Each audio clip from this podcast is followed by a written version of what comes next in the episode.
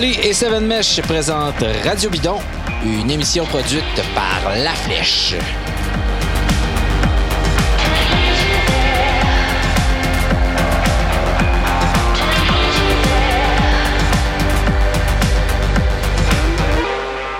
Drôle de saison euh, de vélo qui se termine euh, avec euh, de manière normale, c'est-à-dire avec un palmarès à Radio Bidon. On va essayer de passer en revue. Je dis bien on va essayer parce que c'est il s'est passé tellement de choses dans un laps de temps tellement comprimé que normalement notre exercice mental c'est de réussir à se souvenir de toute la saison.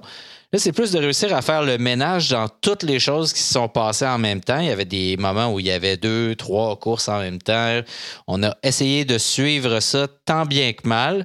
Euh, avec moi aujourd'hui, euh, mes habituels comparses. Euh, Emmanuel Moisan, bonjour.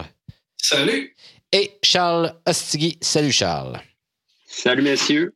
Et on va avoir avec nous aujourd'hui euh, d'autres euh, habitués de Radio Bidon qui vont venir commenter certaines euh, des catégories qu'on a mises au programme. Il y a aussi les auditeurs qui ont été mis à qui ont été mis à profit. donc on leur a posé la question, on leur a demandé de participer et de nous dire quels étaient les coureurs ou les événements ou les choses qui les avaient le plus marqués pendant la dernière saison. J'ai envie de commencer là, tout de suite, là, mais euh, avant, là, je, je veux juste vous dire, avez-vous aimé ça, cette saison-là, en, condensé? Vous, euh, moi, j'avoue que j'ai pas détesté ça. Je me suis comme. Je me plains tout le temps, fait que je me suis plaint qu'il y avait trop de courses en même temps, là, mais j'ai pas haï ça. Je sais pas pour vous autres.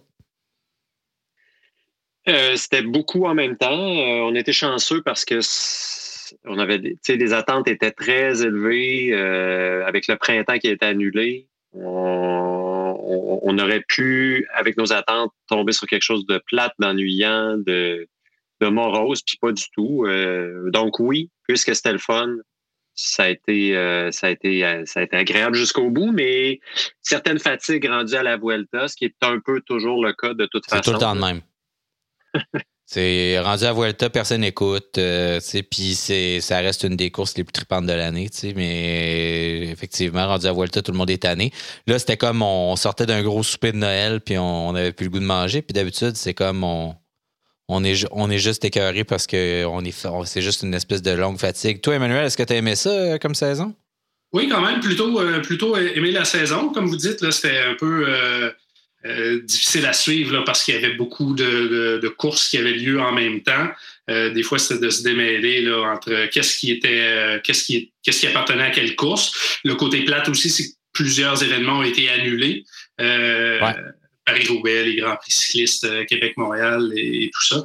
Mais oui, somme toute, c'était une saison quand même intéressante là, dans, dans les circonstances. Bon, on commence avec le moment le moment dramatique. Emmanuel, comment, comment j'ai appelé ça? Cette, euh, c'est le moment qui vous a donné envie de nous rouler en boule dans le coin du salon. Ouais. Euh, donc, le bout que ça allait pas bien. il y, en a une coupe. D'un point de vue personnel, je vous dirais, moi, c'est euh, le moment où je me suis rendu compte que je commençais à triper sur l'équipe Ineos Grenadier. une équipe que,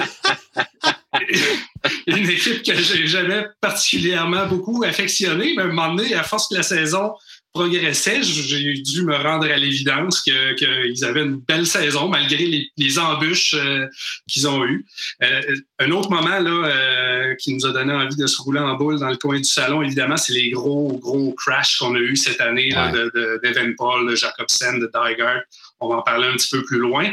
Mais le moment que je retiens le plus, puis c'est un moment qui est passé de façon presque anecdotique, puis dont on n'a presque pas entendu parler non plus, c'est les soupçons de dopage autour de l'équipe euh, Arkea Samsic. Ouais, c'est vrai. Euh, puis euh, ça, ça nous a comme replongé dans des, vieux mauvais souvenirs. Ça faisait un bout de temps qu'on n'avait pas vécu ça dans le cyclisme, des, descentes de police dans des hôtels, puis des affaires comme ça. Ouais, c'était comme une version soft de l'affaire Festina, ou du temps où on débarquait chez, chez dans, la chambre de, Pantani au Giro, ou des choses comme ça. Ouais.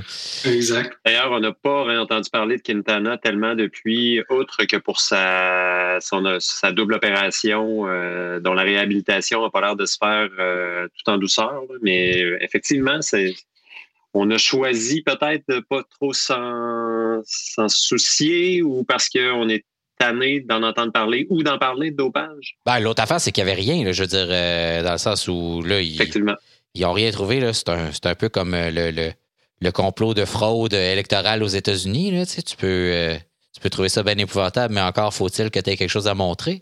donc, mm. là, ben, oui, les flics sont débarqués. Oui, il y avait des soupçons, mais des soupçons, ça reste des soupçons. Effectivement. Euh, tu as, parfaitement raison. C'est pas vilain de le souligner non plus pour pas laisser une impression qu'il y a peut-être plus que ce, que ce qui est retrouvé, en fait. Ouais, ben c'est ça. Quand il y aura une preuve, il y aura une preuve, puis on les condamnera tous euh, ensemble. C'est ça. Je prends la balle au bon pour euh, répondre à la question. Moi aussi, le moment qui m'a qui m'a fait faiblir un peu, attristé, qui m'a donné envie de me rouler en boule, ça a été l'annulation de Paris-Roubaix le jour où ça a été annoncé et le jour de l'événement où il pleuvait à boire debout, il faisait euh, une température en bas de 10 degrés. Euh, on aurait eu un Roubaix dans la boîte, ce qui n'est pas arrivé depuis 1823. Euh, on aurait aimé ça, mais bon, finalement, c'est pas arrivé. Ça sera peut-être l'année prochaine ou pour une édition subséquente. C'est exactement la même chose que toi, mais moi, ça s'est passé genre le lendemain. Parce que je vois, OK, Paris-Roubaix est annulé, puis là, c'était la Vuelta en même temps, puis je me, demande s'il n'y avait pas une autre course aussi en même temps, puis, puis, là, euh, le lendemain, je regarde, écoute, y a-tu plus à Roubaix hier? Je regarde la météo. ah ben, il y a plus en plus. fait que j'ai fait ça à 24 heures euh, en retard. Euh, je me suis aussi roulé en boule dans le, dans le, dans le coin du salon. Charles, c'est à toi que revient la, prochaine catégorie. Qui est de déterminer qui a été le coureur ou la coureuse la plus inspirante de 2020. Et où? Euh, et où? Et où? Oui. Euh, je trouve qu'il y en a beaucoup. Euh, puis, tu sais, l'inspiration vient de différentes formes. On peut peut-être écouter Audrey nous dire ce qu'elle en pense euh, avant de répondre à la question. Oui, Audrey qui est là, qui était là tout au long de la saison, euh, qui est venue nous parler du tour de la Vuelta, tout ça. Et donc, elle nous parle justement du coureur et de la coureuse les plus inspirants pour elle en 2020. OK. Donc, du côté féminin, c'est pas une coureuse en particulier, c'est plutôt un duo. cette année, dans les classiques et les courses d'un jour, le duo qui m'a vraiment fait vibrer, c'est Elisabeth le, Armistead et euh, Elisa Longo-Borghini. Je trouve que, point de vue équipe pour euh, la Trek Segafredo, les deux se sont vraiment bien démarqués. C'est pas une qui gagne, c'est l'autre qui gagne et l'une est au, euh, à la merci de l'autre, travaille pour l'autre. Donc ça, j'ai trouvé ça vraiment intéressant et d'avoir la qualité des directrices sportives dans l'auto, Ina Tottenberg et Georgia Brandini, ça donne lieu à des euh, belles situations de course. Donc, euh, du côté féminin, c'est ces deux-là qui m'ont euh, impressionné. Et pour le du côté masculin, c'est vraiment Primoz Roglic. Parce que après sa défaite, on appelle ça une défaite, mais c'est quand même très bon, une deuxième place au Tour de France. Après cet événement-là, après avoir perdu le maillot jaune une journée avant la fin euh, du Tour de France, ben, il s'est relevé vraiment rapidement. Et euh, il est allé euh, remporter son premier monument de sa carrière et la Vuelta pour une deuxième année consécutive. ça fait de lui premier coureur de l'histoire à remporter la Vuelta deux années consécutives depuis Roberto Heras, qu'il avait remporté en 2003, 2004, 2005. Et c'est le premier coureur à remporter un monument et un grand tour dans la même saison depuis Laurent Jalabert en 1995. Donc, Roglic a remporté Liège, Bastogne-Liège et Laurent Jalabert avait remporté Milan-San Remo et les deux la Vuelta. Donc, euh, Roglic, euh, pour s'être relevé et avoir vraiment terminé la saison en beauté.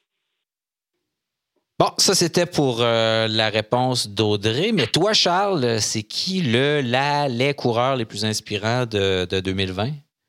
Ben, le fait d'être un coureur avec une pancarte, c'est-à-dire qu'on s'attend de, de, de, vous que vous gagnez l'étape ou la course ou peu importe, euh, et que vous réussissiez textbook à remporter la course, pour moi, c'est une, une, inspiration. Ça vient dire que, que le coureur domine euh, outrageusement et n'a pas peur de ce qu'il représente dans une course. Là-dessus, je suis obligé de la donner à la Philippe. qui pour d'autres raisons m'inspire assez peu. Mais là-dessus, il a été, il a été performant toute la saison. Mm-hmm. Euh, bon, on parlera peut-être euh, de, plus tard euh, en, cours d'enregistrement de ces, bêtises. Mais, Il y a des bonnes chances. ouais. et du côté des femmes, je suis obligé d'aller vers Anna van der Breggen, qui a été qui aurait pu dans différentes catégories mettre les freins, s'économiser peut-être pour une, s'économiser dans la course A pour remporter la course B. Et pourtant, elle a été all out dans toutes les courses euh, auxquelles elle a participé. Ça, pour moi, c'est très inspirant. Euh, raison pour laquelle je la place, euh, je la place là. Emmanuel? Moi, j'ai choisi euh, deux coureurs qui ont eu, coureurs et coureuses qui ont eu des, des grosses saisons eux aussi, mais je me suis basé sur leur bonne humeur et leur sourire pour euh, les sélectionner. Euh, Radio Bidon est devenu un camp scout. Euh, ben oui, en raison du contexte, en, raison du contexte actuel, de la, pandémie et tout ça, j'ai trouvé ça rafraîchissant. Chez les femmes, j'ai choisi Céline Del Carmen Alvarado, qui semble toujours de bonne humeur, très, très joyeuse, radieuse, adorer faire ce qu'elle fait dans la vie. Je la trouve très rafraîchissante. Et puis, euh, chez les hommes, Arnaud Desmar, qui euh, a toujours le sourire fendu jusqu'aux oreilles euh, dans les entrevues d'après-course. Il a vraiment l'air d'avoir beaucoup, beaucoup, beaucoup de fun à être un cycliste professionnel. Alors, je les ai trouvés très inspirants cette année. J'avais envie de dire, moi, mon coureur le plus inspirant, euh, Wout Van Aert, parce que il s'est tellement donné, il, tellement, il était partout, en particulier autour, était extraordinaire. Mais euh, je voulais, euh, j'ai donné ça, moi, deux, deux inspirations. Euh, un coureur puis une coureuse badass cette année, là, qui est, le premier, c'est Mike Woods. fémur cassé sur Paris-Nice, revient, fait deux podiums, dont une victoire, puis il porte le maillot de leader sur Tirreno, termine huitième derrière euh, des pointures, le Simon Yates, Geraint Thomas, Rafael Maika, Wilco Kilderman, etc. il finit 12e au mondiaux, troisième à Flèche, septième à Liège-Bastogne-Liège, puis il fait deux deuxièmes places puis une victoire d'étape, mais surtout la classe totale dans sa manière d'aider Hugh Carty, euh, donc a été équipier modèle dans une équipe qui quitte, là, donc euh, il s'en va chez Israel Startup Nation. il aurait pu jouer ses affaires de son bar, aller chercher ses points, faire son truc. Non, il a été un super équipier jusqu'au bout, gentleman. Puis l'autre euh, badass pour moi, c'est Annemiek van Vleuten euh, qui a décidé de faire euh, les mondiaux avec le, poignet cassé. Donc ça, suis toujours très, même si dans la vie courante, dans la vie de tous les jours, c'est le genre d'affaires dont on vous dit qu'il ne faudrait pas que vous fassiez ça, avec raison. chez les coureurs cyclistes, euh, on dit souvent que c'est un des sports les plus durs au monde, sinon le sport le plus dur au monde. Moi, je trouve ça extraordinaire, cette manière-là, cette détermination-là des coureurs, des coureuses, de faire, de faire des courses, de continuer de participer, même quand euh, ils sont blessés ou qu'ils ne devraient pas être là. Et dans son cas, euh, Van Vleuten, bon, elle n'a pas mal fait non plus, le considérant sa, blessure. Donc, pour moi, ça, c'est les les deux coureurs les plus inspirants. Ce qui nous amène à la prochaine catégorie, le moment le plus fréquent de l'année. Et on a un autre euh, participant donc à l'émission qui était avec nous depuis le début de Radio Bidon et qui s'appelle Simon Drouin, journaliste à la presse, aux, autres sports, comme j'aime dire, euh, c'est-à-dire euh, ce qui n'est pas le hockey. et, on lui a demandé à lui d'abord quel est le moment le plus fréquent pour lui de l'année. Ben moi, je vois deux moments vraiment, vraiment fréquents euh, qui se sont passés euh, cette année. Euh, ben, D'abord, la, chute de, Remco Evenepoel durant le Tour de Lombardie dans une au pied d'une descente où les coureurs devaient tourner à la gauche. Lui a pris trop large ou arrivait trop vite, frappé le parapet d'un espèce de ponceau, puis a chuté, euh, je pense que c'est une chute d'environ 8 mètres, donc vraiment dans le. Il a disparu complètement de la, circulation, tombe en bas. Euh, on a vu des images où on le voyait euh, couché, couché au sol, victime de, plusieurs fractures, puis vraiment une chute dramatique. Remco Venepol qui avait connu un début de saison extraordinaire. Euh, puis personnellement, moi, je l'avais rencontré au Grand Prix de Québec en 2019. Donc, c'est un jeune homme vraiment euh, qui m'avait vraiment fait forte impression par sa confiance, par son intelligence. Puis euh, le fait aussi qu'il était vraiment attendu par les médias belges cette année. Fait que finalement, bon, il s'en est tiré quand même miraculeusement, j'oserais dire. tranquillement, il, va faire, euh, va faire son retour euh, sur, un vélo. Ensuite, le deuxième moment, ben, c'est une autre chute malheureuse, celle de Fabio Jacobson de, de Quick Quickstep dans un sprint. Euh, dans un sprint de peloton, la deuxième étape du Tour de Pologne. Jacobson tentait de passé à l'intérieur le long, le long des, pancartes avec euh, son compatriote Dylan Grunwegen qui était devant lui. Puis euh, lui a fermé la porte avec le coude, puis il arrivait, j'imagine qu'il devait arriver à 65-70 km/h. Puis euh, le vélo de Jacobson s'est accroché dans, la pancarte publicitaire, dans la clôture. En tout cas, il a tapé comme de façon effroyable sur un sur un poteau, frappé aussi un photographe qui était là finalement, tous les, vélos ont revolé, puis euh, fractures euh, multiples au niveau du visage, euh, perdu, je pense, toutes ses dents. vraiment, puis bon, sa, vie était en danger quand même pendant, pendant plusieurs, pendant longtemps finalement, puis il a été sauvé par par son coéquipier Florian Sénéchal qui s'est retrouvé là, puis il lui a pris le, glisser sa main sous son cou pour, pour lui permettre de respirer. Là, dans le fond, ça a été comme une manœuvre manœuvre instinctive, il n'était pas secouriste ou rien, mais il voyait bien que son, coéquipier avait besoin d'aide. Donc, euh, vraiment deux, deux, moments dramatiques euh, dans la saison 2020. On espère que les deux coureurs vont pouvoir, euh, vont pouvoir finalement revenir au niveau. c'est déjà, déjà miraculeux qu'ils soient vivants et potentiellement quand même en bonne santé. On espère qu'ils vont pouvoir revenir à leur niveau l'an prochain.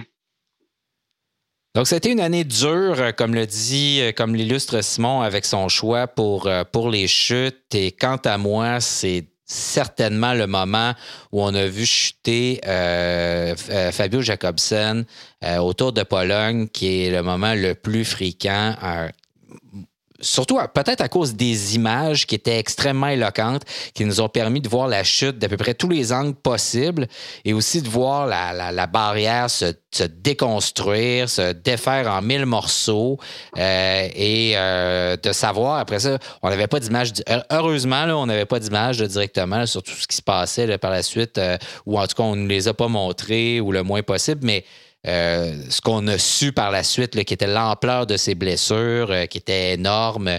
Donc, euh, mais puis on voyait, il y avait des blocs de béton autour, un rail de chemin de fer, puis on s'imaginait le pire et avec raison. donc, pour moi, c'était vraiment le, moment le, plus fréquent cette année. Messieurs, je tiens Charles cette fois-ci. Ben, peut-être pour en rajouter une couche sur ce que tu viens de dire, ça fait trois mois que cet accident-là est arrivé au début août. Et on n'a toujours pas revu Jacobson, ce qui est probablement aussi un signe de, l'ampleur des blessures.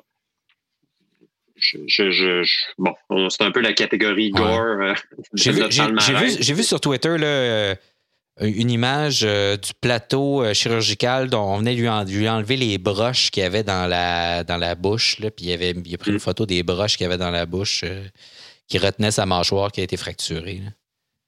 Ouais, donc, les conséquences ont été très graves dans son cas, ou en tout cas semblent l'être. Euh, ça semble aussi être le cas du côté de Chloé Dygert qui s'est déqué monumentalement euh, aux, mondiaux contre la montre, euh, où elle a expliqué par la suite que c'était une erreur, euh, est arrivée trop rapidement dans la courbe, passer par-dessus le parapet, c'est vraiment lacérer la cuisse gauche.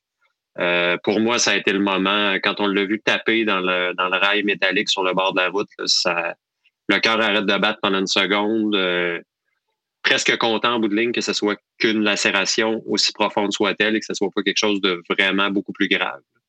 Mais pour moi, ça a été le moment euh, où le cœur m'est arrêté de battre pendant un instant. Emmanuel Moisin? Je suis d'accord avec, avec vous là aussi sur le, le crash de Jacobsen euh, autour de Pologne, c'était euh, d'une violence euh, qu'on a rarement vue dans, le, le, cyclisme, au point où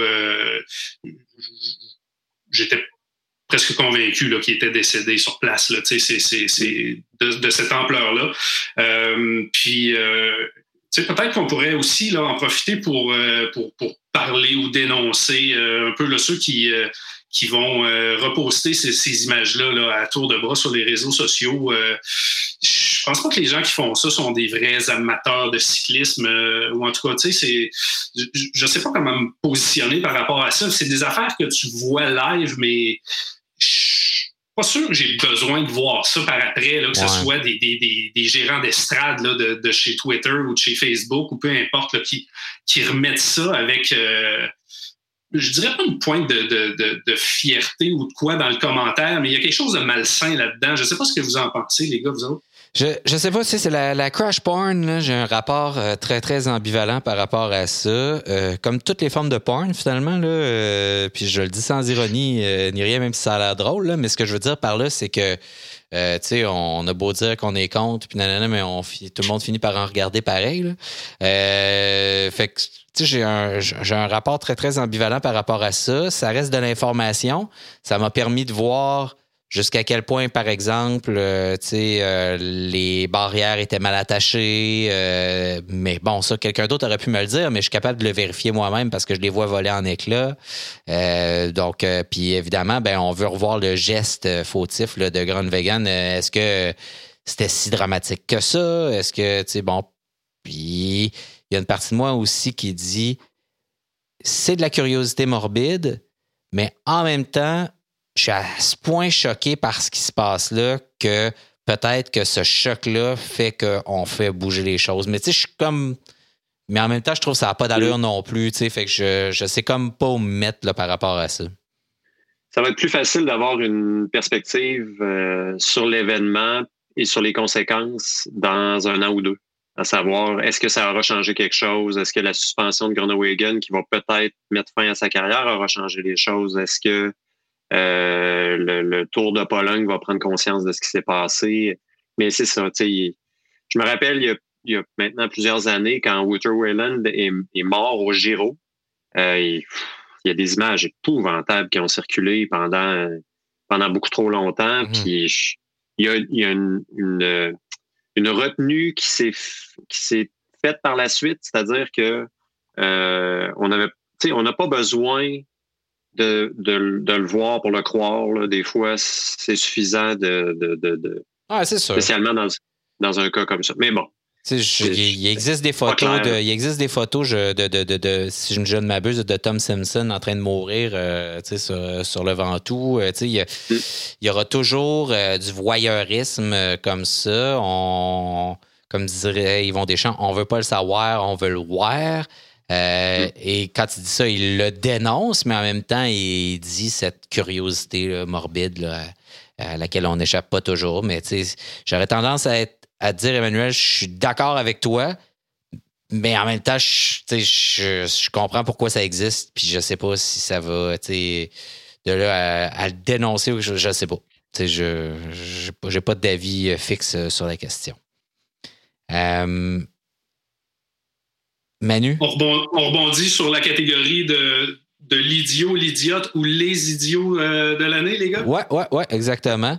Est-ce que, euh, je sais qu'on on disait tantôt, on a posé des questions aux auditeurs, Manu. Euh, est-ce qu'ils avaient, avant qu'on écoute, parce qu'on a un autre invité qu'on va entendre tout de suite après? Oui, les auditeurs qu'on remercie d'avoir participé généreusement, d'ailleurs, sur Twitter, là, avec leurs commentaires qui nous ont permis de se rappeler de, de certains événements aussi, là, qui ont d'ailleurs souligné euh, dans la catégorie des idiots de l'année euh, les organisateurs du Tour de Pologne pour euh, justement l'arrivée de cette étape-là. Là, qui a, 80 km/h, c'est ça. C'était complètement ridicule. on s'entend là-dessus.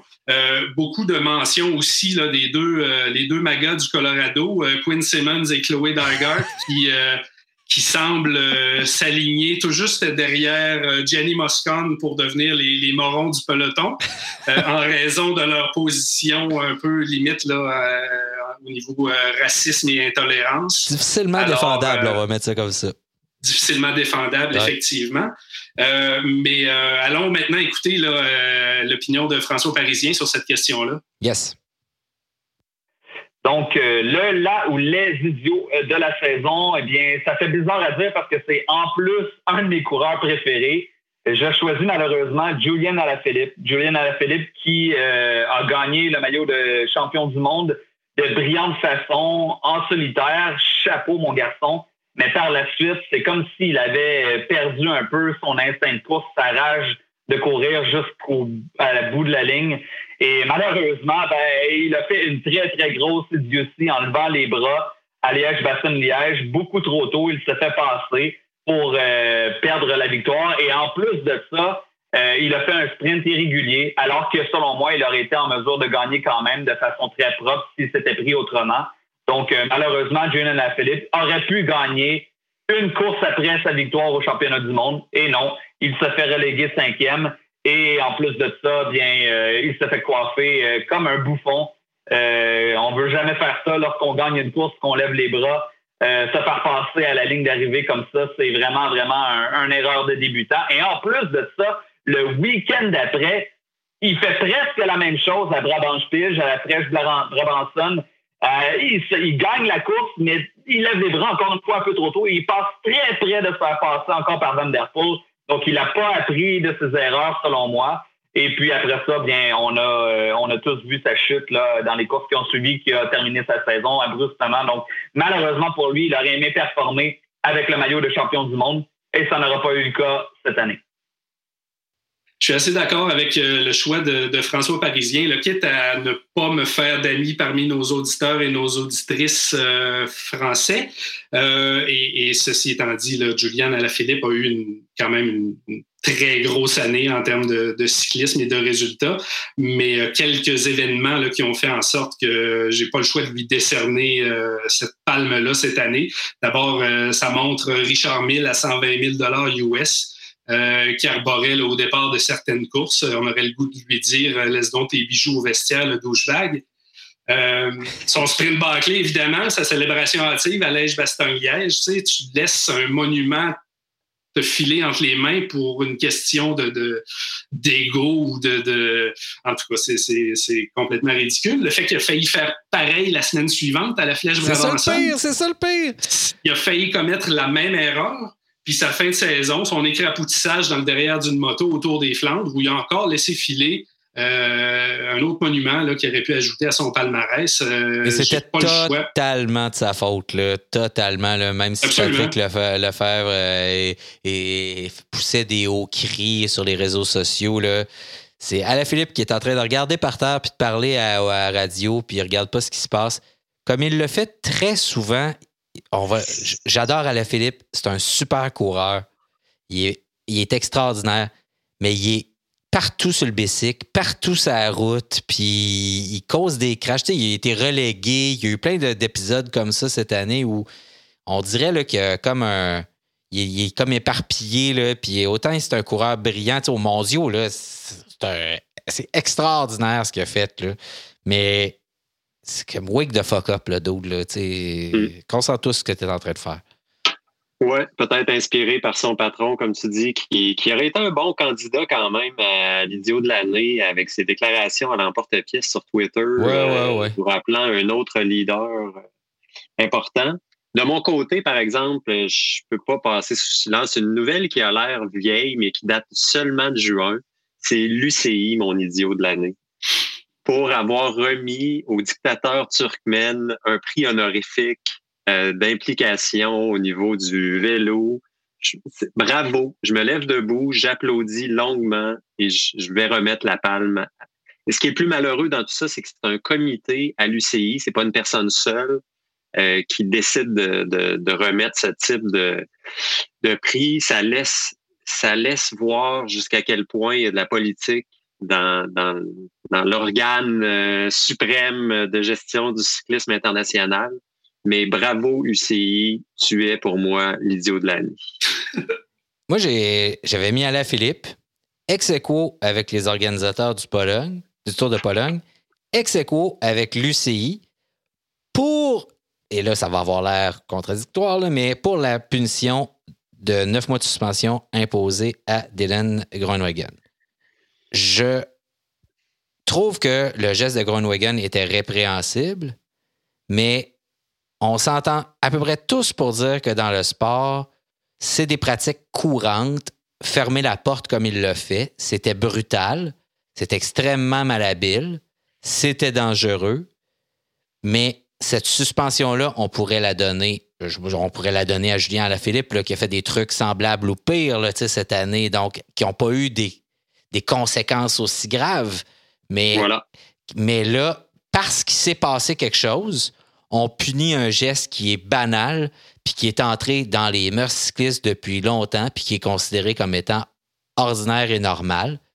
Mais parce qu'il y a eu faute, parce qu'il y a eu un drame au bout de ça. On a attendu le drame pour punir, puis on punit de manière, je trouve personnellement, démesurée par rapport à l'intention aussi. Je suis convaincu que Groenwegen voulait fermer la porte puis il voulait pas l'envoyer par-dessus les barrières. C'était pas un geste où on voyait que c'était délibérément violent. C'était pas un coup de poing sur la gueule comme on a déjà vu. C'était pas des propos racistes comme on a entendu venant de Gianni Moscone. Euh, donc, et, qui, presque toujours ont été punis à peu près pas ou de manière extrêmement faible. Et là, parce que dans le feu de l'action, quelqu'un a commis un geste qui a un peu dépassé de la ligne avec des conséquences extrêmes, l'UCI décide que soudainement, on, va, on, va se, on va devenir plus vertueux que la vertu, puis on va punir de manière exagérée. Je trouve ça, je trouve ça complètement idiot. Ça a même été dénoncé par certains coureurs, coureuses. Van Vleuten qui a, qui a été prise, euh, qui a elle-même fermé la porte. Je ne me rappelle plus de la situation exacte cette mhm. année. Qui a eu aucune conséquence. Elle a été reléguée. La deuxième a finalement remporté la course. Aucune suspension, euh, rien. C'est le geste le problème, mais c'est l'inégalité dans la dans l'application le, d'une suspension parce qu'on ce qu'on évalue, c'est la conséquence et non pas le geste. Exact. La, conséquence, ça devient un paquet de facteurs aussi qui entrent en ligne de compte. Là, Dans ce cas-ci, la conséquence, c'est aussi le fait que les barrières ne tenaient pas. Jusqu'à quel point ça a changé quelque chose? Euh, la position, ce que Jacobson décide de faire, de ne pas faire, sa décision à lui de passer même si on lui ferme la porte. Jusqu'où euh, est sa responsabilité à lui? Donc, mm-hmm. il y a plein d'affaires là-dedans qui font que, que, que, cette décision-là n'a pas d'allure, puis que la manière de juger de ça, pour l'instant, est complètement arbitraire. Puis, euh, en fait, c'est de la politique, puis c'est ça que, je trouve euh, vraiment déplorable. Et là, on va changer complètement de ton. Charles? Oui, voilà, question d'avoir quelque chose d'un peu plus léger, euh, une catégorie qui, me tenait à cœur, c'est-à-dire le moment le plus drôle de l'année. je me lance en vous rappelant ce qui s'est passé il n'y a pas si longtemps autour de Flandre. Vous l'avez probablement vu. Euh, Grégor Moldberger, qui est un, cycliste chez euh, Bora, qui est en pleine caméra, qui vient de vider sa musette dans ses poches, de faire le ménage, de ramasser tout ça, et qui prend sa musette dans une espèce de grand geste ostentatoire pour la lancer sur le côté, mais la, la boucle de sa musette accroche sa manette gauche et il se jinx, il s'auto-jinx, il se fait tomber au sol lui-même en lançant sa musette. C'est magnifique. Tout ça se fait devant la caméra. C'est drôle parce qu'il se blesse pas véritablement. Là. Il, y a du, il y a du road rash un peu, mais c'est vraiment très, très comique. Si vous l'avez pas vu, je vous le recommande chaudement. C'est disponible dans un YouTube près de chez vous. Euh, Manu, de ton côté? Ah j'avais le goût de choisir l'épisode du Jacket Gate. Là, de, euh, C'était au Giro ou à la Vuelta, là, les gars avaient de la misère à enfiler leur, leur jacket en arrivant. au Giro, les gars de Sunweb qui n'étaient pas capables de mettre leur, euh, leur, manteau en haut du Stelvio. C'est pas le moment que j'ai choisi. Moi, j'ai choisi un moment touchant plus que drôle. c'est l'arrivée de la 18e étape du Tour de France avec Kwiatkowski et Carapaz, bras dessus, bras dessous. Euh, j'ai trouvé ça émouvant comme, comme instant, puis euh, ça fait partie des, des, choses qui m'ont attendri envers cette formation-là, euh, comme je disais au début de l'émission, qui ont fait en sorte que je me suis rendu compte que finalement, je détestais pas cette, cette équipe-là. Moi, c'est comme pas un moment le plus drôle, c'est comme une affaire drôle cette année. Coudon, les casques, là, euh, y a-t-il un problème avec ça? Euh, donc, c'est le, bon, premièrement, au Tour de France, bon, l'avant-dernière étape, euh, c'est le contre-la-montre individuel vers la planche des belles filles. puis, juste avant la, montée, ben, les, les, coureurs enlèvent leur visière, puis on renvoie un peu leur casque de contre-la-montre vers l'arrière, ce qui fait qu'ils sont tous l'air un peu idiots. Donc, autant Roglic que Pogachar et, les autres ont l'air plus ou moins tata. Puis, euh, mais la palme va sans doute à euh, Tao Gegenhardt euh, qui a besoin d'un cours sur comment porter un casque convenablement. donc, son casque complètement renvoyé en arrière, qui, soit dit en passant, ne le protège probablement pas de grand-chose rendu là s'il tombe en pleine face. Mais c'est comme le port du casque, moi, cette année, mon moment le plus drôle, parce qu'il semble que ça a été problématique. Et comme on est des, des, des, des, des des adeptes de la mode cycliste euh, qui sommes euh, évidemment au fait des bonnes, euh, des bonnes manières de faire, ben, ça nous choque profondément, ce genre de, de Ça rappelle l'époque pas si lointaine de Nils Albert, qui était un mm-hmm. coureur de cyclocross qui avait systématiquement son casque un petit peu croche sa tête tout le temps. C'était le running gag sur Twitter dans le temps. Il y a eu des, il y a des gens qui ont pris la relève depuis. Ben, on va écouter pour la prochaine, euh, la prochaine catégorie euh, notre ami euh, Simon Drouin qui nous parle du plus beau duel de l'année. Donc, le plus beau duel de 2020, ben, d'abord, en théorie, ça répète une bataille à trois entre Walt Van Aert, Mathieu Van Der Poel et Julien Alaphilippe au Tour des Flandres. Euh, les trois, euh, si on se souvient bien, sont retrouvés en échappée à quoi une quarantaine de kilomètres de l'arrivée. Euh, juste avant le Teinberg, Van der Poel et Alaphilippe sont partis et forçant Wout Van Aert à revenir sur eux. quelques kilomètres plus loin, bon, ce, duel ou en tout cas cette bataille royale à trois pris fin de façon abrupte quand Alaphilippe s'est frappé une moto violemment, culbuté Course terminée, saison terminée pour le Français qui était champion du monde. Euh, donc, les deux, euh, les deux Belges euh, se sont retrouvés dans un véritable duel sur quoi 30 kilomètres. bon, le, duel aussi, la, table avait été mise un peu plus tôt à Gavevelgam où les deux s'étaient neutralisés. Van Aert accusant, accusant Van Der Poel finalement de, n'avoir marqué que lui puis de l'avoir d'avoir finalement couru pour l'empêcher de gagner. Euh, donc, ça avait fait une histoire dans les médias belges. Euh, les deux se sont présentés à, donc, les deux ensemble, avec le peloton qui revenait tranquillement, ou en tout cas les favoris qui revenaient à un kilomètre de l'arrivée. Euh, Van der Poel s'est placé premier, ou en tout cas Van Aert l'obligeait à se placer premier. Ils se sont livrés une espèce de, de vraiment véritablement un duel dans le dernier kilomètre. et plus ça allait, plus on se disait que Van Aert les chances étaient pour lui parce que, bon, en théorie, sur une vitesse pure, euh, Van Aert probablement plus rapide que, Van Der Poel, qui est peut-être meilleur dans les sprints longs. Euh, mais non, ils ont ils se sont regardés comme ça. Van Der Poel, la, tête penchée vers, l'arrière pour voir ce qu'elle ce allait faire. À quel moment Van Aert allait lancer le frein, puis Van Aert a attendu à quoi? 192 mètres? C'est levé son vélo et immédiatement Van Der Poel a réagi. ça a suivi vraiment un, duel euh, d'anthologie entre les deux. Euh, quand ils ont traversé la ligne, on savait même pas euh, qui, qui des deux avait gagné. Finalement, on comprend que c'est Van Der Poel par quoi un pneu ou peut-être un peu plus. Puis, bon, finalement, victoire vraiment majeure dans un Tour des Flandres vraiment magnifique, disputé plus tard que, d'habitude, évidemment. Puis après, ben, peut-être le moment qui a fini, qui a, emballer tout ça, c'est euh, Van Aert qui va féliciter, euh, va féliciter Van Der Poel, son grand rival, avec qui il y a eu tellement de batailles en cyclocross aussi. Donc euh, voilà, pour moi, ça a été vraiment le plus beau duel de 2020. Ah, cette vieille rivalité de jeunes cyclocrosseurs qui, depuis la tendre enfance, se, se, battent l'un contre l'autre. Qu'est-ce que nos auditeurs euh, nous ont proposé comme euh, le plus beau duel cette année, euh, Manu? Beaucoup d'entre eux ont souligné le, duel entre Van Der Poel et Van Aert, évidemment. plusieurs ont souligné aussi la, bataille entre Roglic et Pogacar, surtout évidemment là, dans l'étape, l'avant-dernière étape du Tour de. France. Roglic-Carapaz aussi à la Vuelta, qui a été une bataille assez épique. C'est vraiment cool, ça. Et on a souligné aussi le duel Alvarado-Vorst du côté des femmes.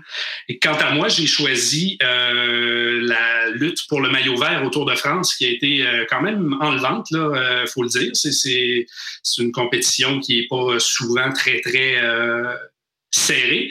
Elle l'a été cette année entre Sagan et Bennett.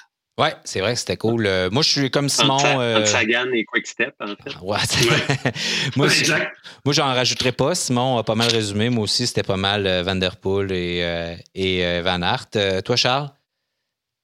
Je ne serai pas très original, donc je serai bref, Van Der Poel, Van Aert.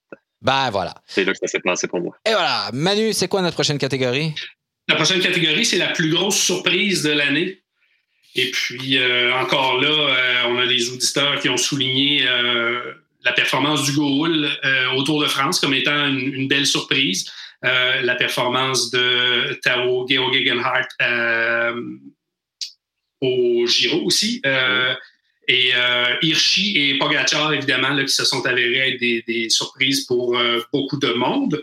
Moi, ma plus grosse surprise, ça a été que les trois grands tours aient été complétés. Euh, durant l'année. Je, ne croyais pas que le Tour de France allait voir Paris, puis je ne croyais pas que les deux autres allaient prendre le départ et que les trois euh, soient complétés a été vraiment là une, euh, très grande surprise. Une autre belle surprise de l'année, c'est le, Tour d'Italie absolument spectaculaire des Ineos Grenadiers.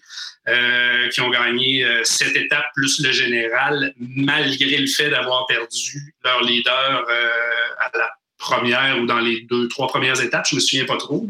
Alors, euh, ils, ont, ils ont retourné le bateau de bord assez, de façon assez spectaculaire, en effet, eux autres. La plus grosse surprise, c'est qu'il soit devenu cool. alors, que c'était l'équipe la plus ennuyeuse, puis la plus pénible, euh, puis euh, terne, puis ils sont devenus cool. Mm. Bah, moi, c'est sûr que c'est la seule Pogachar autour. Là, ah oui, OK, on le savait que Pogachar avait battu Roglic euh, au, au, championnat nationaux de, de, contre la montre. Euh, on savait qu'il était en forme, euh, que l'écart n'était pas si grand que ça, mais il, il, a écrasé du moulin, il a écrasé tout le monde. c'était vraiment une victoire non seulement inattendue, mais c'était un massacre. Là, donc, effectivement. Puis c'est la, la, je me souviens pas de la dernière fois que j'ai regardé un contre la montre avec autant de, de tension, là, tu sais, puis euh, c'est ma blonde qui suit pas ça tant que ça vient voir. Elle dit, crime, c'est bien le fun, les contre la montre. Non, non c'est jamais de même. T'en feras pas une habitude. Non, non, non. C'est jamais de même, c'est juste aujourd'hui. Euh, ben, puisque ma plus grande surprise euh, était moi aussi que les trois grands tours se rendent à destination, je veux dire, à brûle pour point que, que, que, Ghana, qui est capable de tirer sa carcasse jusqu'en haut des cols au Giro, a été une surprise euh, parmi beaucoup d'autres, mais celle-là a été quand même assez étonnante. c'est du du calibre euh, Van Aert qui tire à l'avant. Euh. même plus lourd encore. Là. C'est le, oui, il est plus, lourd, et plus, grand. 82 kilos, quelque chose comme ça. C'est un, un, gros monsieur. ça commence à être une pièce. Oui, oui, oui. Et l'étape qu'il a gagnée, c'était pas exactement une étape de plat. Là, donc, euh, c'est très, très fort. Ça, tant qu'à lancer des fleurs à Ineos, la performance de Rowan Dennis. Ouais, ça a été une, super surprise aussi euh, de le voir souriant, heureux de voir ses euh, comparses euh, gagner, ça aussi. Au service de son équipe, mais avec énormément d'enthousiasme sur le Giro. C'était très beau à voir aussi. Et puisqu'on parle de Giro, oui? J'allais dire, ben, dans, les surprises ou dans les belles histoires de l'année aussi, on pourrait mentionner le, podium de Richie Part au Tour de France aussi, qui était franchement bien mérité. On était content pour lui c'était comme, au début, on riait un peu, là, on était comme, bon, Richie, euh, finalement, il a fini par comprendre, puis il s'en retourne euh, faire le domestique euh, pour finir sa carrière en encaissant un chèque. Là, le rêve est brisé pour toujours, c'est terminé. Puis c'est comme si tout d'un coup, comme la pression de, de, de, gagner un tour était plus là, ben, il a fini par se désabonner à sa malchance qui, qui faisait qu'il n'avait jamais fini un grand tour, Richie Port, là, avant avant ça. ça c'est euh, sa, meilleure performance dans un grand tour au moment où il est leader, ce qui est la dernière fois où ça va se passer. Et c'est le parfait pont pour m'amener à la prochaine question qui est, messieurs, quel a été le meilleur grand tour de la saison? Pas facile. Pas facile. David, tu as l'air de vouloir nous, nous aligner là-dessus. Oui, on va écouter ce qu'Audrey a à nous dire d'abord. Audrey Lemieux, elle, euh, va statuer là-dessus. Euh, puis après ça, je vous reviens. Ça a été très difficile de trancher parce que euh, le Tour de France, ça nous a donné vraiment des frissons jusqu'au dernier moment avec le, le contre-la-montre et la performance exceptionnelle de Tadej Pogacar cette journée-là. Euh, et aussi, il y avait une bataille avec le maillot vert, mais j'irais vraiment avec euh, la Vuelta parce que c'était moins contrôlé, c'était un peu plus ouvert.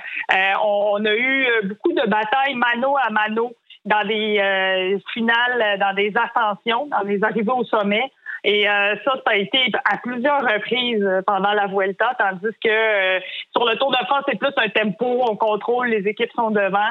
Donc, ça a donné lieu à vraiment des... c'était beaucoup moins prévisible et encore une fois, l'avant-dernière étape qui s'est terminée euh, dans une arrivée au sommet, ça a été euh, assez impressionnant dans la Covatia. Ça a failli encore une fois tourner en défaveur de Primoz Roglic. Finalement, ça a été, euh, il a réussi à conserver son maillot, mais c'était très excitant jusqu'à la toute fin. Bon, pour Audrey, Audrey, c'est la Vuelta. Je vais vous avouer là, que j'ai eu du plaisir assez constant à regarder tous les tours sauf le Giro, euh, que j'ai trouvé un peu longuet par bout. La dernière semaine était vraiment excitante. Euh, la Vuelta était excitante de bout en bout. Mais le tour cette année, était. Il s'est passé des choses extraordinaires tout le temps. Oui, il y avait l'espèce de domination euh, de, de, de, ben, pas l'espèce de domination, là, mais la domination à l'avant du peloton de la Jumbo Visma, qui était là tout le temps, puis tout ça. Qui... Mais à la fin, finalement, c'est pas eux qui ont gagné. Il y a comme eu un plot twist, euh, comme dirait l'autre, qui était quand même assez excitant. Puis, euh, toutes les, les, les, les, les envoyades de, de, de, la Sunweb euh, au, au, cours, de, au cours de, du tour. Sais, donc, euh, le, le, le, duel dont on parlait pour le maillot vert, euh, celui pour le maillot à poids aussi. Donc, moi, c'est la deuxième année en ligne que mon tour préféré, c'est le Tour de France, et c'est à souligner. Et ça vient beaucoup, je crois, de l'effort des organisateurs de créer des parcours vraiment enlevants et excitants et de réduire au minimum les, étapes de transition un peu ennuyeuses. Voilà, c'est dit. Mon tour préféré, c'était le tour. Manu? Euh, moi, j'ai euh, mon tour préféré, ça a été le, Tour d'Italie, euh, un peu comme nos auditeurs qui ont voté là, en majorité pour le Giro. plusieurs aussi ont, mentionné le Tour de France, puis il y a même quelqu'un qui a fait mention du Giro Rossa comme étant le tour le plus excitant là, pour, pour eux cette année. C'est vrai qu'il était cool, le, Giro Rossa, que j'ai suivi de, un peu de loin, là, mais c'est vrai qu'il était, était, vraiment le fun. Mais Manu. Ce que j'ai particulièrement aimé du, Giro, euh, c'est. Euh, puis on en parlera un petit peu plus loin là, dans mon choix là, pour la révélation de l'année mais c'est la performance d'Almeida qui a été 15 euh, jours en rose. Puis on dirait que j'aime ça, moi, quelqu'un qui mène une course comme ça, puis qui est pas supposé de l'amener, puis qui se défend, puis qui se bat, puis qui, qui est supposé perdre son maillot ce jour-là, puis qui reste en rose, puis qui reste en rose deux, trois jours de plus. Un peu à la, comme à la Philippe nous a fait, euh, c'est-tu l'année dernière ou l'autre année d'avant? C'est l'année dernière. Euh, on dirait que j'aime ça, moi, ce genre de. de à la de, course Exactement.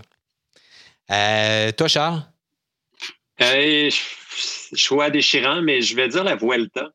Euh, comme Audrey, j'ai trouvé, je me suis assis la première journée pour écouter dès le départ, puis je, suis resté scotché. Il y a eu de l'action de la première à la dernière seconde. Il y a eu des changements de ton tout au long de la semaine. C'était vraiment un, c'était un tour du désespoir. On dirait qu'il fallait clore la saison, on avait l'impression que la course allait se terminer demain, tout le temps. Euh, il y a eu des changements de leader constants, les étapes étaient imprévisibles, les profils étaient trompeurs. En tout cas, ce que, ce que moi, je, consomme comme média cycliste me donnait parfois l'impression que le profil était plutôt plat, alors qu'il y avait un 22 km à 4 euh, qui, qui était là au milieu de quatre cols catégorisés. Fait qu'il y a eu de l'action. Euh, c'était pas comme un roman savon, mettons, que tu peux oublier pendant trois semaines, revenir puis savoir exactement où est-ce que tout le monde est rendu. Là, le temps d'aller pisser, c'était suffisant pour perdre le fil de la course. Donc, euh, Vuelta, qui est, la course mal aimée des grands tours, euh, encore après toutes ces années, pour moi, et c'est souvent le cas, ça a été la meilleure course de l'année. Meilleur grand tour. Notre prochaine euh, catégorie, ça donne euh, des mots de tête à un peu tout le monde parce que euh, c'est pas toujours évident. meilleur et pire tactique, pire moment tactique de l'année. bon, on, on, va écouter tiens, un expert qui s'appelle François Parisien, puis on va écouter ce qu'il a à dire, puis on va vous revenir par la suite. Oui, donc euh, David, ma meilleure tactique, moi, pour euh, la saison 2020, euh, bien, c'est pas un coureur en particulier, c'est vraiment plutôt un effectif, une équipe au grand complet qui, selon moi, a vraiment bien performé. c'est pas compliqué, c'est Jumbo Visma. Jumbo Visma qui n'ont pas eu le plus grand nombre de victoires. C'est la Quick Step qui a le plus grand nombre de victoires de la saison avec 39 victoires. Euh, dont le maillot de champion du monde avec euh, à la Philippe, bien sûr. Mais euh, quand on regarde l'ensemble de l'œuvre, avec leurs 23 victoires, c'est vraiment le pourquoi j'ai choisi Jumbo Visma, c'est qu'ils ont été aux avant-plans. même quand la Quick Step dominait, ils étaient pas loin derrière. Et puis quand on regarde le nombre de courses qu'ils ont fait, ils ont participé, Jumbo Visma, à 28 courses dans la saison pour 23 victoires.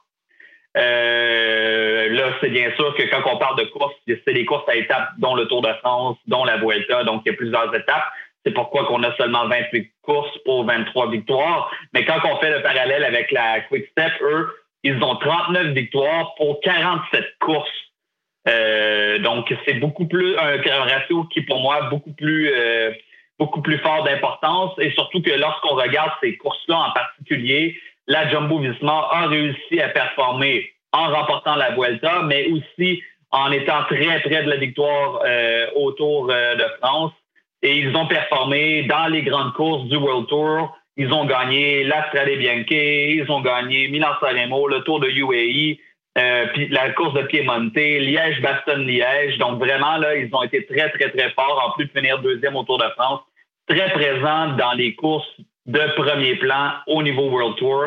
C'est pour ça que je l'ai choisi, oui, plutôt euh, que la Quick Step, puisque les Quick Step, oui, ont remporté beaucoup de victoires, mais beaucoup d'entre elles sont en Belgique dans des courses un peu de second plan, euh, surtout en début de saison. Donc, euh, bravo à la Jumbo Visma qui, pour moi, est l'équipe de la saison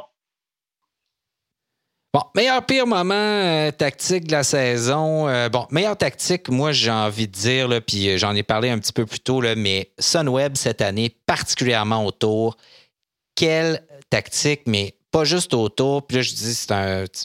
Sur le Giro, là, ce qu'ils ont fait avec, voyons, Wilco Calderman et le jeune dont j'oublie le nom, là, j'ai un blanc. Pouvez-vous John Henley, merci. Où on avait deux coureurs à l'avant, on laisse aller Hindley, puis là, tout le monde se demandait si tu as vraiment la bonne tactique? Puis par la suite, on l'a su en écoutant euh, des, trucs qui avaient, été faits live, des enregistrements, que c'est ce que euh, Calderman euh, avait dit à l'équipe de faire de toute manière. Mais ça a été brillant. Et la manière dont on a attaqué à répétition pour aller chercher des étapes. Marc Hirschi s'est échappé, donc, des victoires, une victoire d'étape, mais deux, deux presque victoires aussi. Donc, et toujours fait très, très intelligemment. Ses coéquipiers aussi, donc, euh, étaient là. Moi, j'ai trouvé que sur le plan tactique, c'était de loin la meilleure équipe, la plus intéressante. Et moi, je trouve que Jumbo Visma autour, ils l'ont pas si bien joué que ça. Euh, et que finalement, ils ont été assez conservateurs et qu'on a eu l'impression que, à la place d'aller chercher du temps, puis de, laisser des coureurs, plutôt que de laisser certains coureurs aller en se disant ah, ça sera pas grave, euh, ils auraient dû attaquer plus, ils auraient dû aller chercher plus de temps et ne seraient pas retrouvés dans une position où justement Tadej Pogacar était capable d'aller euh, remporter la course à la fin parce qu'il ne s'était pas fait un, buffer assez gros. Euh, je sais pas si. En tout cas, c'est ce qui me vient là, comme ça, comme pire moment tactique. Messieurs, euh, je vous lance cette patate chaude.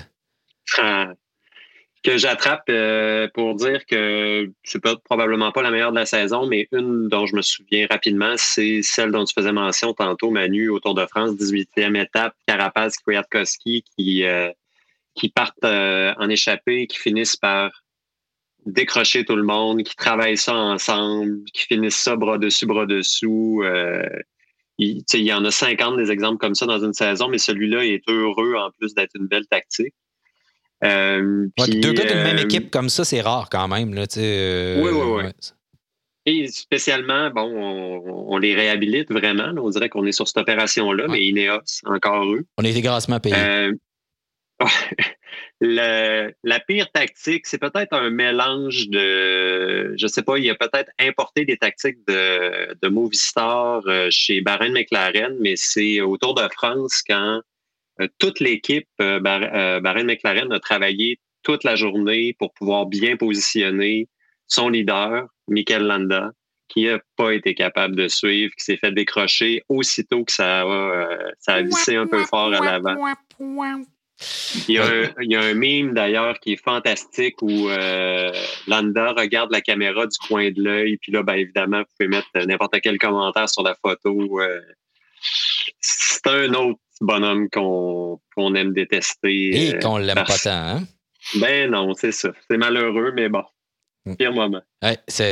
lui et sa coupe de cheveux sont assez détestables. Manu, euh, dans les moments euh, tactiques que j'ai que j'ai particulièrement apprécié cette année, puis là vous me corrigerez ou vous me ramenez sur le droit chemin là, si, euh, si je fais erreur, mais c'est une journée où euh, Sagan a complètement dynamité là, le, le, le, peloton là, pour essayer de larguer Bennett qui avait été pris dans une cassure ou en tout cas je me souviens plus trop exactement comment ça s'est joué, mais il, a roulé en avant, puis je sais pas si c'est l'étape qui a fini par gagner non plus. Euh, mais euh, ça avait été vraiment savoureux. C'est peut-être un peu nébuleux là, dans, dans, ma tête puis dans la vôtre aussi, là, mais ça vient comme de, de me surgir euh, mm-hmm. en tête. le pire moment pour moi, c'est sans contredit le sprint à la Philippe sur Liège-Bastogne-Liège. Au-delà du fait qu'il a célébré trop vite, vous irez revoir le dernier kilomètre il manque de tomber, de faire tomber les autres. Euh, il attache ses souliers en se de bas, c'est, brouillon, c'est éparpillé, c'est, écrit dans le ciel qu'il gagnera pas cette course-là. Là, puis c'est euh, pour moi le pire moment tactique de la saison. Il a toujours fait ça à la Philippe, mais là, c'est comme si c'était devenu une, comme une série de tics là, euh, détestables. Euh, je sais pas trop. Là, c'est, en tout cas, on va, on, va, on, va, on va le lâcher un peu, le pauvre garçon, mais il est quand même juste champion du monde. bon, on va y aller rapidement pour, pour clore le show parce que les, les, dernières catégories, à part celle-ci, on a des réponses du public pour à peu près tout. Puis euh, on va essayer d'y aller vite. Mais euh, comme on est victime de la mode, évidemment, on voulait savoir euh, le plus beau et le pire kit homme-femme. donc, peu importe, le confondu. Là, Bon, moi, mon, kit préféré, homme et femme, c'est Trek Segafredo. je trouve beau, simple, efficace. Puis, ben, est-ce que tout le monde en cœur, on dit. EF Education pour le plus lettre, toute, équipe ah, avec mention, avec mention spéciale pour le kit euh, de Danil de Kabiru chez les femmes qui a l'air d'un espèce de pyjama bleu poudre euh, intégral. épouvantable. À aucun sens. Ça, ça a donné une run pour son argent à IF euh, en 2020. Facile. Hey, c'était pas facile à relever comme défi. Mais euh, Manuel, as-tu d'autres choses à ajouter au rayon des victimes de la mode? Moi, j'ai marqué Canyon SRAM. Puis le moins beau, j'ai même pas marqué le kit de F au Giro. C'est le Androni Giocattoli euh, Cybermec, à mon à mon sens, qui est, ah, il est pas bien beau. Il est pas bien beau. C'est quand même drôle qu'on ait mis dans les catégories euh, plus beau et plus laid deux kits faits par euh, Rafa. Bon, je le dis comme ça, mais c'est mm-hmm. quand même assez drôle. Manu, je te passe la POC pour notre dernier, notre dernière rafale parce que bah, on a des. La, la performance canadienne a souligné. les auditeurs étaient partagés beaucoup entre le Tour de France dans son ensemble du Gaulle, puis la victoire d'étape de Michael Woods à la Vuelta. Euh, c'était pas mal 50-50. Euh, quant à moi, je suis pas mal 50-50 aussi. Je pense que le Tour de France du Gaulle mérite une mention particulière. Aussi, Puis on peut ajouter depuis, euh, depuis hier aussi l'arrivée de, de, Premier Tech, qui est l'entreprise de Rivière-du-Loup à titre de co-sponsor chez Astana. Et Steve Bauer qui devient DS aussi mm-hmm. chez Astana. Il est réuni avec Hugo Hull comme à ses, débuts professionnels chez SpiderTech. Ouais. Alors, ça, risque ça va être de bon augure, ça, certainement. Charles, la révélation de l'année chez les hommes pour toi, puis ben, Marc Hirschi. Oui, Marc Hirschi. sans hésiter, ça a été une saison euh, folle. Il était spectaculaire. On le voyait revenir, euh, se réessayer constamment. Euh, il s'est pas arrivé du premier, du premier coup. Euh, de mon côté, c'est lui qui est la révélation de l'année. Les auditeurs, les auditeurs parlent beaucoup de Hirschi aussi. On a de, du Jai Hindley aussi dans les réponses. Ouais. Pogacar, Ghana, Almeida. Euh, un qu'on n'a pas vu, c'est dans, ces réponses-là, c'est Hugh Carty aussi, euh, qui s'est quand même révélé là, beaucoup. Euh, moi, j'ai choisi Joao Almeida aussi, là, qui a fini mm-hmm. quatrième du Giro, 15 jours en rose. Puis la confirmation de l'année avant son crash aussi, on savait qu'il y avait beaucoup de potentiel, mais c'est Remco Evenpool qui, a, qui a gagné le général de San Juan, de l'Algarve, Burgos et Pologne. donc, quatre, quatre classements généraux là, avant son, son crash, euh, on aurait pu parler d'une très, très grosse saison dans son cas s'il n'y avait pas eu cet accident-là. Puis chez les femmes, qu'est-ce que nos auditeurs ont dit? Euh, chez les femmes, euh, on a bon, Céline Alvarado, Mavi Garcia, les gens de la FQSC qui nous ont souligné Madeleine Vallière aussi, qui est une jeune femme de l'Estrie, je crois, qui mérite d'être de Sherbrooke, qui mérite d'être sur votre radar à tous si, si ce n'est déjà fait. Euh, toute jeune, très, très talentueuse. Euh, et on a aussi euh, Liane Lippert aussi qui a été, qui a été mentionnée chez les femmes qui a intégré le top 10 là, du classement UCI cette année, qui a fait un bon prodigieux de 80 places dans la saison, qui a fini deuxième du Tour Down Under féminin. Quant à moi, j'ai choisi Loana Lecomte, la championne du monde cross-country olympique chez les Espoirs, qui a gagné une manche de Coupe du monde en cross-country élite aussi cette année. Euh, une jeune femme à surveiller là, euh, en mountain bike dans les années à venir, euh, sans aucun doute. Et a battu Pauline Ferrand-Prévot au championnat national mm-hmm. français, ce qui est quand même pas une mince tâche. Je, je, prends la balle au bon pour dire que ma révélation féminine de l'année, c'est on est une demi-saison en retard avec euh, le cyclocross, mais c'est euh, Céline Del Carmen Alvarado. Mm-hmm. Euh, son combat permanent avec Anne-Marie Worst a, été, ça a été super, ça a été le fun à regarder constamment. Le cyclocross féminin, je suis comme un disque qui saute. Allez-y, allez voir ce qui se passe là. C'est vraiment, vraiment intéressant. Elles sont toutes jeunes les, filles euh, qui ont 27, 28, 29, 30 ans en cyclocross, qui est habituellement l'âge où les, euh, ces athlètes-là performent le plus, sont déjà presque euh, éjectés. Quoique c'est un peu un phénomène dans le cyclisme de façon générale en ce moment, là, mais bref, Alvarado, de mon côté. David, pour toi? Euh, ben moi, une course que j'avais, absolument jamais remarqué, puis qui a fini troisième à la flèche, puis qui s'appelle Demi Volring, néerlandaise, euh, puis euh, dont je me suis rendu compte finalement. Après ça, je suis allé voir son palmarès, puis coudon, euh, elle avait quand même quelque chose, puis, plusieurs top 10, tu sais, rien de complètement hallucinant, mais je regardais, bon, septième à Genvevelgen, troisième à la Flèche, troisième à la course pour le Tour de France, troisième à la cette Cyclista Valenciana. Donc, euh, qui a l'air d'avoir euh, des, En 2019, c'était sa première année pro, euh, troisième à Liège-Bastogne-Liège, cinquième à la Flèche. Donc, quelqu'un à surveiller, je pense, qui est dans une équipe là, qui, est, qui est Parc Hôtel Valkenburg, qui n'est pas nécessairement aux avant-plans tout le temps.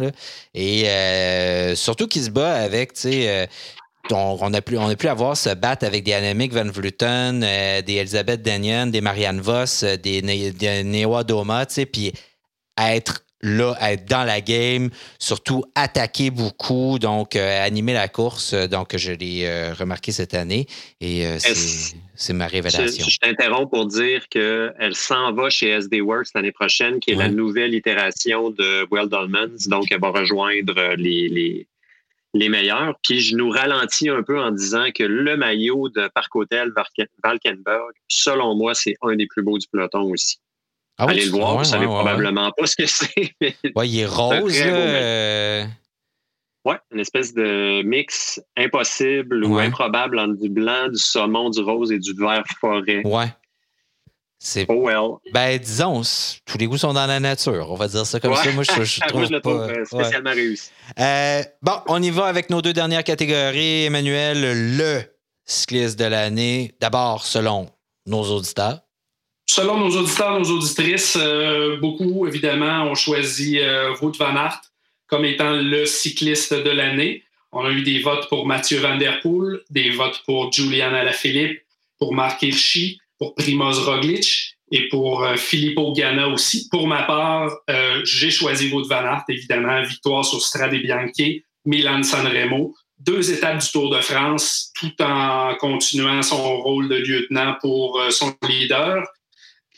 deux places de deuxième aux mondiaux, ce qui n'est pas banal. Second du Tour des Flandres, tout ça après être revenu d'une très grave blessure au tendon de la jambe subie en 2019. Euh, c'est une immense année pour euh, Van Aert. Oui, extraordinaire. Euh, moi, j'ai mis Tadej Pogacar parce que pour la surprise, pour sa performance au tour, parce que c'était quelque chose de vraiment d'extraordinaire et d'inespéré, qui est tellement jeune en plus. donc, je, ça a été euh, c'est mon cycliste de l'année. Peut-être pas euh, celui qui a été le plus constant. S'il fallait regarder l'ensemble des performances, c'est sûr que Wood Van Aert est une année, une saison plus impressionnante, mais Pogacar a fait quelque chose d'absolument magique à un moment inattendu. Puis ben, ça arrive pas si souvent dans le cyclisme, encore moins dans les grands tours, puis encore moins au Tour de France. Donc, euh, c'est causé la surprise comme il le fait. Donc, pour moi, c'est lui. Et Charles, toi? C'est Roglic. Euh, par euh, bon championnat national, Tour de l'Ain qui a remporté, mhm. euh, deuxième au Tour de France, remporte Liège, finit sixième aux Mondiaux, remporte la Vuelta. Pour une deuxième année, oui. Défense, je, je ouais. Non, non, c'est très fort aussi. Et on termine avec les femmes, les dames. Est-ce que quelqu'un a répondu autre chose que Anna van der Breggen? On lui euh, envoie des insultes. Quelques auditeurs qui, ont, mentionné, euh, ben, évidemment, Anna van der Breggen en premier, mais qui ont mentionné euh, Pauline Ferrand-Prévot, qui mérite, là, de, je pense, d'être, d'être seconde dans ce palmarès-là. Mais évidemment, Anna, van der Breggen, avec les deux titres sur route et contre la montre, euh, je crois qu'elle va faire l'unanimité, à moins que vous me contredisiez, messieurs. La, flèche wallonne aussi, si je ne me trompe pas. Euh, donc, euh, vraiment dominante, dominante, dominante. Oh, oui, la, flèche wallonne pour une sixième fois consécutive. on, on dit que que Valverde de ce côté-là était le, plus dominant. Ah, J'allais dire c'est la ben, Valverde de, la flèche euh, chez les femmes. Non. non, parce qu'elle, on aime l'avoir gagné. ouais, euh, je le déteste pas tant que ça, Valverde. Il est un peu, euh, il est un peu ennuyant, mais quand même, quand même amusant dans son genre. donc, c'est tout pour cette saison de, de, de, course sur route, à tout le moins. là, il va y avoir y a-tu du cyclocross ou il n'y en a pas finalement? Il y en a. Hein? Oui, monsieur. Oui, à la fin du mois, reste. Bon, alors un peu de cyclocross. Ça continue. D'ailleurs, euh, Magali Rochette est en Europe en ce moment, participe à plusieurs courses. Les courses, comme je le disais tantôt, sont intéressantes. Euh, c'est plate à dire un peu, mais tant que Van Der Poel n'a pas commencé sa saison, ni Van Aert de cyclocross, le, le field est un petit peu plus ouvert du côté des hommes. Ça l'est toujours chez les femmes. Euh, donc, allez, euh, Boudez pas votre plaisir, allez regarder des courses de cyclocross. Bon, c'est jamais fini, puis euh, on va s'en de bord puis voir des courses dans le désert. Euh, messieurs, merci beaucoup. Euh, merci aussi à tous ceux et celles qui ont participé. Nos auditrices, nos auditeurs d'abord, hein, qui sont là puis qui, viennent, qui viennent jaser avec nous, qui nous écoutent en masse. on a beaucoup de, de, de, hits, beaucoup de gens qui nous écoutent, beaucoup de gens qui sont abonnés à Radio Bidon. On a des dons de manière régulière parce que vous pouvez aller sur SoundCloud et appuyer sur le petit bouton bleu puis faire un don. Euh, c'est super apprécié. Je tiens à vous le dire. C'est des dons. C'est souvent, là, je vous le dis, il n'y a pas grand monde qui nous donne 100$, là, mais tu sais, des 10 pièces, des 5 pièces, des 25 pièces, je peux vous dire là, quand je reçois la notification de PayPal que vous nous avez fait un don là, vous faites ma journée à chaque fois parce que l'air de rien là, on est tous là, on prend du temps euh, que ce soit puis on demande à nos collaborateurs aussi de prendre du temps que ce soit Simon Drouin, François Parisien, Audrey Lemieux et d'autres qui sont invités au, cours de, de, de, de, la saison et qui viennent tout le monde, on fait tous ça euh, bénévolement. Donc euh, et puis les, vos dons, ben, ils nous permettent euh, d'acheter de l'équipement, de faire des babelles. éventuellement, euh, on fera des sorties, tu sais, quand on pourra ressortir dehors, puis on, fera des choses. Euh, les, nouveaux bureaux de la Flèche sont sur le parcours des Grands Prix cyclistes de Québec-Montréal. Donc, s'il y en a un l'année prochaine, ben, on fera un événement spécial sur la rue Saint-Vallier ici. Donc, merci à vous toutes et tous de nous soutenir. Merci à vous deux, messieurs, d'être avec nous, avec moi régulièrement pour, euh, pour cette émission, ainsi qu'à Gabriel Bourdage qui est à la technique. Je vous rappelle que Radio Bidon est présenté par Parley et Seven Mesh, que c'est une production de l'agence La Flèche et de son studio Balado. Et je vous remercie d'avoir été à l'écoute. Bonne fin, bonne fin de saison sur route. Bon début de saison de cyclocross. Bon hiatus de vélo de montagne. Et, euh, à vous tous et toutes, peut-être quelques dernières sorties dehors avant de sortir vos fat bikes si ce n'est pas déjà fait. Alors, euh, merci messieurs et au revoir